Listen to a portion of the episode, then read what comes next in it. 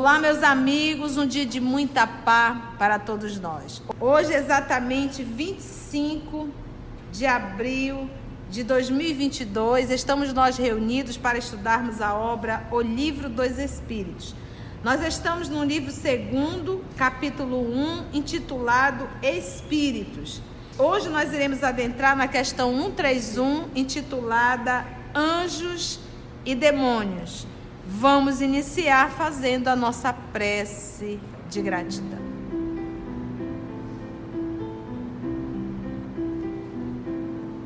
Amado amigo, amor de nossa vida, nós temos o sentimento de muita gratidão por essa oportunidade ímpar de estarmos reunidos em Teu nome mais uma vez para estudarmos o livro dos Espíritos. Sempre, Senhor, iremos te pedir o amparo da espiritualidade amiga e a inspiração de que tanto necessitamos para realizar esse trabalho. Porque o livro dos Espíritos não é uma obra comum. Trata-se, Senhor, de obra de espíritos superiores enviados por ti.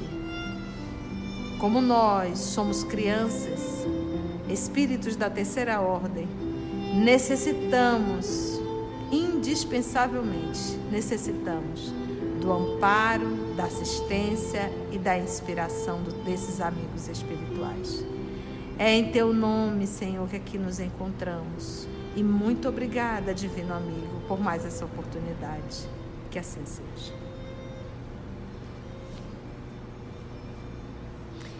Então o professor perguntou, o professor Allan Kardec, na questão 131 há demônios no sentido que se dá a esta palavra. Então, qual o sentido da palavra demônio? Demônio foi um, era um anjo que se rebelou contra Deus e que decaiu, caiu. Uma história, eu não sei muito bem a história católica, não, mas era um anjo que se rebelou contra Deus, não é isso? E Deus o expulsou e ele toma conta de um lugar, né? do inferno, né? E ele seria responsável em levar a almas e ficar preso lá nesse inferno eternamente, porque ninguém sairia de lá. É mais ou menos isso, acredita, a concepção das demais religiões. Eu confesso para vocês que me tornei espírita aos 21 anos de idade e quando jovem não me interessava muito por religião, nenhuma religião me chamou atenção. É, igreja católica a gente ia de uma forma ritualística no domingo, fazer aquela oração que eu achava extremamente enjoada, perdão, mas eu achava chatinho porque eu não conseguia entender. Muito jovem, criança e não conseguia entender aquilo, era uma repetição que a gente acabava repetindo, mas para mim o bom mesmo era a pipoca no final que rolava. Então, é, eu, eu não tive seriedade, eu não levei a sério, não me identifiquei. Fui realmente estudar e conhecer Jesus no Espiritismo. Então, realmente, me perdoe, eu não tenho como falar porque eu não conheço, tá bom? Mas aqui, quando o professor Allan Kardec fez essa pergunta, ele estava realmente se direcionando à concepção católica. Lembra que nós estamos aqui em 1850, tá? Mesmo que tenha surgido já o protestantismo, mas ainda assim a crença era a mesma, desse demônio, né? desse ser que se rebelou contra Deus, ok? Vamos repetir. Falamos a semana passada, mas vamos repetir, tá? A palavra demônio, ela é hebra... é, perdão, é grega, tá? Que quer dizer gênio. A etimologia da palavra, mas não o sentido que se dá. O sentido que se dá, ele está se referindo realmente às religiões, né? Ao catolicismo e ao protestantismo da época. Aqui eu estou pegando a etimologia. Então, a palavra demônio, a origem dela é grega, que quer dizer gênio. Por isso que nós vamos encontrar Sócrates falando meu daimon, lembra? Meu gênio bom. É, Satanás ela é uma palavra hebraica que quer dizer adversário. E diabo que é diabolos, né, que vem também do grego, é separação. Entendeu? Então é interessante nós anotarmos. Então, há demônios no sentido que se dá essa palavra? Resposta. Se houvesse demônios, seriam obra de Deus. Deus haveria, Deus teria criado. E Deus seria justo e bom se tivesse criado seres eternamente votados ao mal e infelizes para sempre? Deus seria bom? Se há demônios, é em teu mundo inferior e em outros semelhantes que eles residem. Quem são? São esses homens hipócritas que fazem de um Deus justo um Deus mau e vingativo e que julgam agradá-lo pelas abominações que cometem em seu nome. Então, esse espírito que respondeu a Kardec é como que esse diabo, demônios são esses religiosos que usam o nome de Deus para fazer o mal. Resumindo, é isso. Então, em Espiritismo, nós sabemos que não existe um demônio, mas nós sabemos que existem milhões de espíritos que se rebelam contra a lei e começam a fazer o mal. Agora, eles irão permanecer eternamente fazendo isso? Não. Basta a gente ler a obra Libertação para a gente conhecer alguém que foi ferrenho ali. Quem foi? Gregório. E a gente viu, viu o finalzinho dele. Então, o papai, ele não destrói seu filho, ele educa seu filho. E todos nós somos filhos de Deus, isso aí é um fato. Quando nós retardamos, nós sofremos. Aí tem um comentário do professor Allan Kardec. A palavra demônio não implica a ideia de espírito mau, senão na sua acepção moderna, porque a palavra demônio quer dizer o quê? Gênio. Pois a palavra grega daimon, da qual se origina, significa gênio, inteligência. Isso aqui, gente, é comentário de Kardec. Então, Kardec, meados do século XIX, já colocava a etimologia da palavra, até porque ele é um professor de literatura, um professor de línguas. Ele já sabia raciocinar, usar lógica realmente para entender qual era a acepção da palavra. Qual era a etimologia, a origem da palavra. Estamos juntos, gente, ou está difícil? Então, pois a palavra grega daimon, da qual se origina, significa gênio, inteligência e se aplicava aos seres incorpóreos, bons ou maus, indistintamente. Então, se a gente ler um pouquinho de Sócrates, nós vamos nos deparar com a palavra daimon, meu daimon. Por demônios, segundo a acepção vulgar, concepção aí popular, comum da palavra, se entendem seres essencialmente malfazejos, seriam, como todas as coisas, criados por Deus. Ora, Deus, que é soberanamente justo e bom, não pode ter criado seres naturalmente predispostos ao mal e condenados para sempre se não fossem obra de Deus, existiriam, como ele, de toda a eternidade, ou então haveria muitas potências soberanas. Faz sentido? A primeira condição de toda doutrina é ser lógica.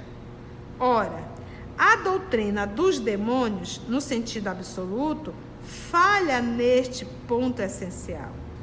Concebe-se que povos atrasados, que desconhecem os atributos de Deus e admitem em suas crenças divindades malfazejas, também admitam demônios, mas para todo aquele que faz da bondade de Deus um atributo por excelência, é ilógico e contraditório supor que Deus tenha criado seres votados ao mal e destinados a praticá-lo perpetuamente. Porque isso seria negar a sua bondade. Os partidários dos demônios se apoiam nas palavras do Cristo certamente não seremos nós quem conteste a autoridade de seus ensinos, que gostaríamos de ver mais no coração do que na boca dos homens, né? Porque todo mundo fala de Jesus, mas quem é que vive Jesus?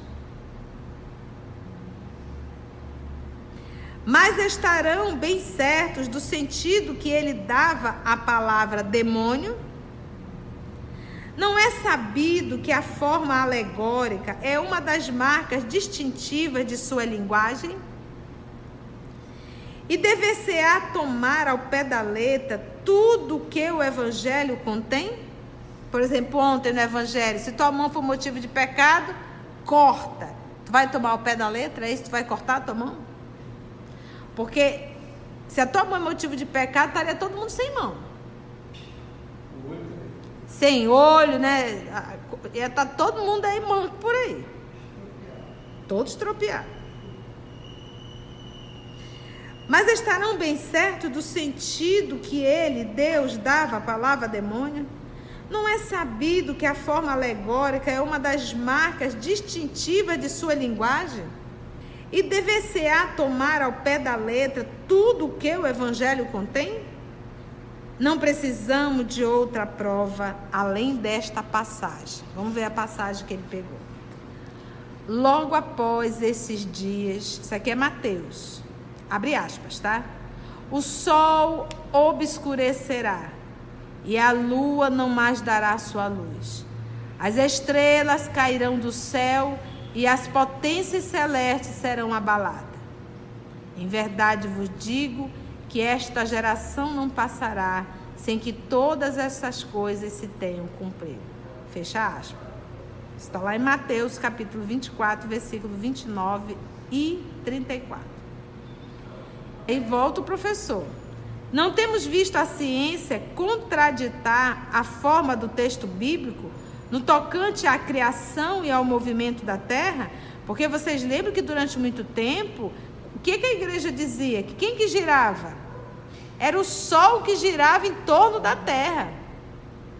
Quando Galileu foi desmentir essa tese, ele teve que dizer que ele, Galileu, estava errado, porque senão ele iria para a fogueira. Era uma heresia. Então hoje a ciência comprova que, em verdade, o Sol está quietinho. Quem gira em torno do Sol são os planetas, não é só a Terra. A Terra é um planetinha do nosso sistema solar. Eu acho interessante quando eu digo planetinha do nosso sistema solar, a gente vê que o grupo realmente é de 1%. Que se desgarra, entendeu? Que, que informação boa, né? A gente saber que nós somos os desgarrados, né? Aí a gente quer viver aqui na Terra sem nenhum problema, como se estivesse vivendo com anjo. Acho que a primeira ficha que a gente tem que entender é que é todo mundo doidinho que está aqui. É por isso que é uma dificuldade a convivência. Deus o todo mundo é lindo, cada um na sua casa. Vai morar junto para você ver o papoco que vai dar. Não é verdade? Por quê? Porque nós somos criaturas difíceis de se conviver. Se você faz tudo, reclama porque faz tudo. Se tu não faz nada, reclama porque tu não faz nada. É, é assim, não tem jeito. Então ele diz assim: não se dará o mesmo com algumas figuras empregadas. Vou voltar aqui. Não temos visto a ciência contraditar a forma do texto bíblico. Ele grifou a palavra forma. No tocante à criação e ao movimento da terra? Não se dará o mesmo com algumas figuras empregadas pelo Cristo, que tinha de falar de acordo com os tempos e lugares? Não é possível que ele haja dito conscientemente uma falsidade. Se, pois, em suas palavras há coisas que parecem chocar a razão, é que não as compreendemos bem ou as interpretamos mal. Por exemplo, tinha algumas lições que eu dizia, eu não dou conta disso aqui. Mas uma coisa eu tenho certeza, ele é o Cristo. Eu não dou conta de interpretar, porque, porque a gente ainda tem que entender que muitas coisas que estão escritas é expressão idiomática. E expressão idiomática você não interpreta ao pé da letra. Você tem que entender o conceito, o texto naquele contexto. Expressão, exatamente. Se eu falar assim, gente, eu passei o dia engolindo sapo hoje. Você sabe o que como foi meu dia? Foi um dia agradável? Eu passei o dia com problema, dificuldade, tendo que ficar calada, engolindo sapo. Então é ficar calada. Aí, poxa, eu escrevo esse texto, daqui a 3 mil anos alguém pega o meu texto. E tá lá, é, que eu passei o dia engolindo sapo. E aí, o que, que você vai entender isso? Você sabe o que é sapo. Você sabe o que é engolir. Mas você não sabe o que é a expressão idiomática de 3 mil anos atrás. Então você vai dizer que eu era uma doida. E tem aqueles que querem interpretar. Não é porque naquela época se comiam os sapos. E existia uma cultura de que quem comesse muito sapo ficava sábio. Então o povo ainda vai inventando história. E na verdade é só uma expressão idiomática. Entendeu? Então é por isso que a gente, quando a gente vai estudar o Novo Testamento, e em particular o Antigo Testamento, nós temos que conhecer um pouquinho, um pouco pelo menos, da cultura hebraica. Senão a gente vai viajar e vai fazer igual essa criatura que está dizendo que a criatura comeu sapo o dia inteiro, porque era a cultura daquela época. Então, quando eu não dou conta, eu digo, eu não sei. Eu não tenho instrumento para decifrar isso aí, agora. Eu acho interessante, como amigos espirituais, uma, uma, uma criatura muito querida do nosso coração nos ligou falando da situação da mãe, né? Que a mãe estava assim, que a mãe estava assim, a mãe estava assim. E o amigo espiritual, na hora, disse assim: Você irá cuidar da mãe cuidando da filha. Se a filha se evangelizar, a mãe ficará curada. Olha que interessante. E aí eu fui fazer uma visita à mãe. Né? Eu, obviamente peguei aquela intuição, mas não falei nada para a filha. E fui visitar a mãe. Cheguei como se nada tivesse né, acontecido. E, e ali dado foi impressionante. Não foi marcado, irei para aí fazer um diálogo fraterno. Mas quando eu me sentei, que abracei, sentei, foi o suficiente para iniciar o diálogo fraterno. E ela falou, falou, falou, falou, falou, falou de todas as suas dores, de todas as suas revoltas, do abandono, porque cada um vai viver sua vida e a mãe fica. É, o quanto aquela mãe se dedicou uma vida inteira. E ela reclamava disso, da solidão, do abandono, da ingratidão. E ainda por cima está numa cadeira de roda. Aí eu entendi o que o amigo espiritual falou. Você vai cuidar da mãe evangelizando a filha. Então eu ainda nem chamei a filha para conversar. Mas em verdade, a cura da mãe é através dos filhos. Tão simples, né? Uma atenção, um carinho, um levar para passear. Poxa. Bora lá. Os homens fizeram com os demônios o que fizeram com os anjos. Da mesma forma que acreditaram em seres perfeitos desde toda a eternidade, tomaram os espíritos inferiores por seres perpetuamente maus. Pela palavra demônio se deve, pois, entender os espíritos impuros, que muitas vezes não valem mais que as entidades designadas por esse nome. Então, a entidade que eu chamo de demônio, e aqui no Espiritismo, na doutrina, nós fomos aprender que existem vários espíritos perversos e que é muito pior do que a acepção que nós damos ao demônio, que fica lá quietinho esperando os seus seguidores chegarem, né? E ele, ele prende e fica ali queimando com tridente, isso aí é fichinha. Os demônios, esses espíritos perversos, eles se alegram em fazer o mal. Eles se alegram em ver um humano caindo. Eles se alegram. Você lembra aquele período do HIV, que foi uma confusão? Então muitas pessoas pegaram, sabendo que estavam positivos, o que, que elas diziam? Eu peguei, eu vou passar para todo mundo. Me levaram para o buraco, eu vou levar também um monte. Entende? É essa concepção de espíritos revoltados. É como se fosse assim. Eu não consegui ser bom, mas também eu não vou deixar ninguém ser. Eu vou para o inferno, que é na concepção deles, né? Porque eles já estão no inferno. O, qual é o pior inferno do que o inferno da própria consciência? Esse fogo que queima, que arde. Então, eu vou para um inferno, mas eu levo um monte comigo. Então é um processo de inveja e ao mesmo tempo de revolta. E eles se unem para isso. E a gente tem esses espíritos, não é só desencarnado, nós temos encarnado também. Pessoas encarnadas influenciando multidão a fazer o mal. É. Os dragões, eu te até explico um estudo das gravações dos dragões. Ele está se referindo ao livro de João, o Apocalipse. Eles auto, se autodenominam os dragões, que seriam o quê? Espíritos voltados ao mal. Entendeu? Então ele está aí se referindo ao Apocalipse de João. os dragões que se representam o mal, entendeu? Por isso o termo os dragões. Vamos só finalizar isso aqui? Vou voltar aqui. Os homens fizeram com os demônios o que fizeram com os anjos, da mesma forma que acreditaram em seres perfeitos desde toda a eternidade.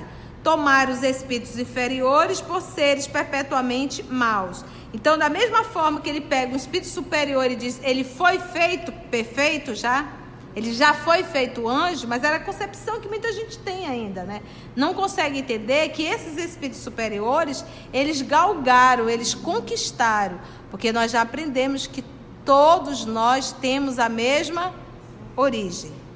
Princípio, mesmo princípio, simples e ignorante. A gente olha para o nosso Senhor Jesus, ele é um Cristo, mas ele foi criado Cristo?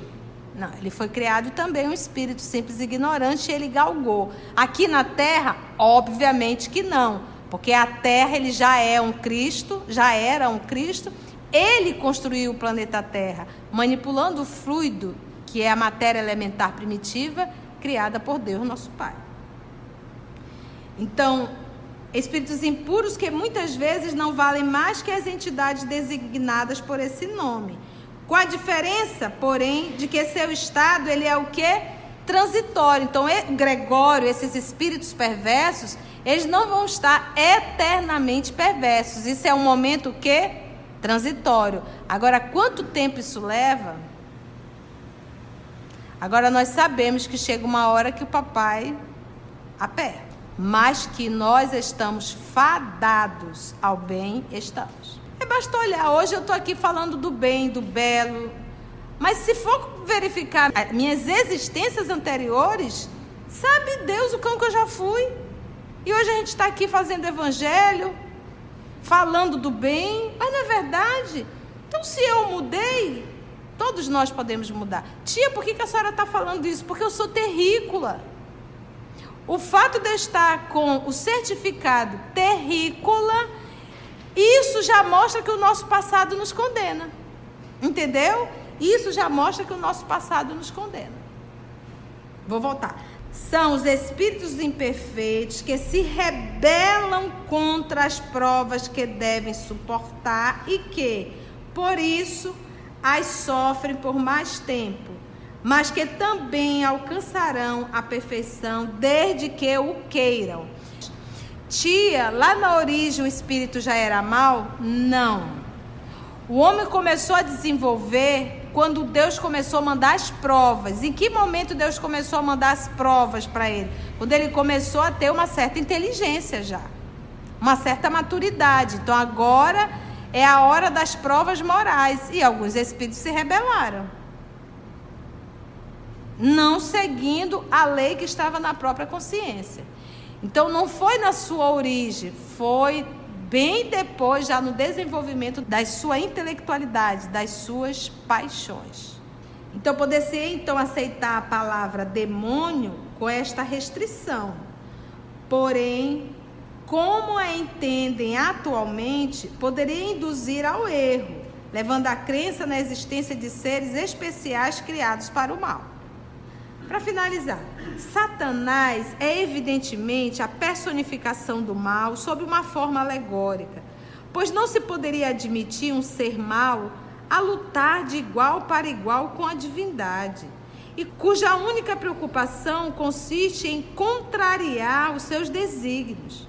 Como o homem precisa de figuras e imagens para impressionar sua imaginação, Pintou os seres incorpóreos sobre uma forma material, com atributos que lembram suas qualidades ou seus defeitos. Então, se é um anjo, aí põe asas, põe coroazinha, né, luz. Se é um espírito mau, aí põe chifre, olho vermelho, rabo, pede não sei o quê, é uma confusão só. Com atributos que lembram as suas qualidades ou seus defeitos. É assim que os antigos, querendo personificar o tempo, o pintaram com a figura de um velho segurando uma foice e uma ampulheta. Representá-lo pela figura de uma jovem teria sido um contrassenso, não vai falar do tempo, né? Dá-se o mesmo com as alegorias da fortuna, da verdade, etc. Os modernos representaram os anjos ou espíritos puros por uma figura radiosa de asas brancas, emblema de pureza, e Satanás com chifres, garras e os atributos da bestialidade, seria do animal. Emblema das paixões inferiores. O vulgo, né, o povo, que toma as coisas ao pé da letra, viu nesses emblemas individualidades reais, como outrora vira Saturno na alegoria do tempo. Aí você vai me dizer, mas Conceição, eu conheço casos de pessoas que viram um demônio. É, e eu conheço um caso em família. Minha irmã Estela, há muitos anos, ela era muito jovem, ela estava num, num carnaval, mas ela estava sentada olhando. Estela é muito tranquila. E ela olhando para as pessoas dançarem ali no salão. Aquela época que se dançava carnaval no salão, né? Tinha aquelas danças. E aí ela começou a olhar e viu que bem no centro tinha alguém que pulava muito, mas pulava muito alto. Aquilo chamou a atenção dela, porque sobressaía da multidão. Ela dizia: Meu Deus, esse homem está pulando muito alto. E ela olhou. Quando ela olhou, ele virou. Quando virou, era uma forma demoníaca.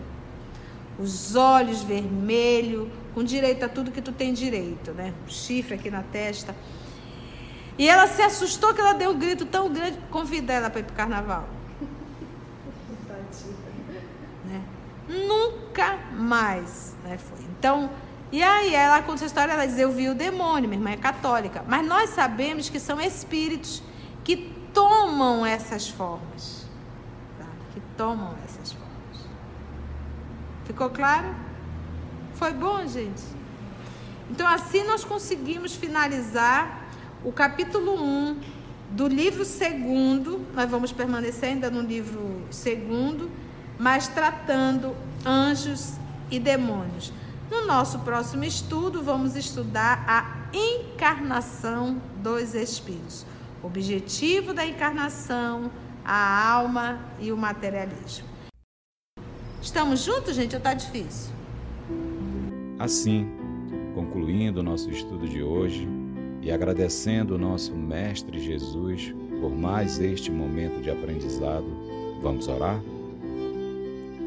Assim agradecemos a Deus, nosso Pai, a Jesus, o amor de nossa vida e a espiritualidade amiga, por mais um momento de estudo, reflexão, aprendizado e oração.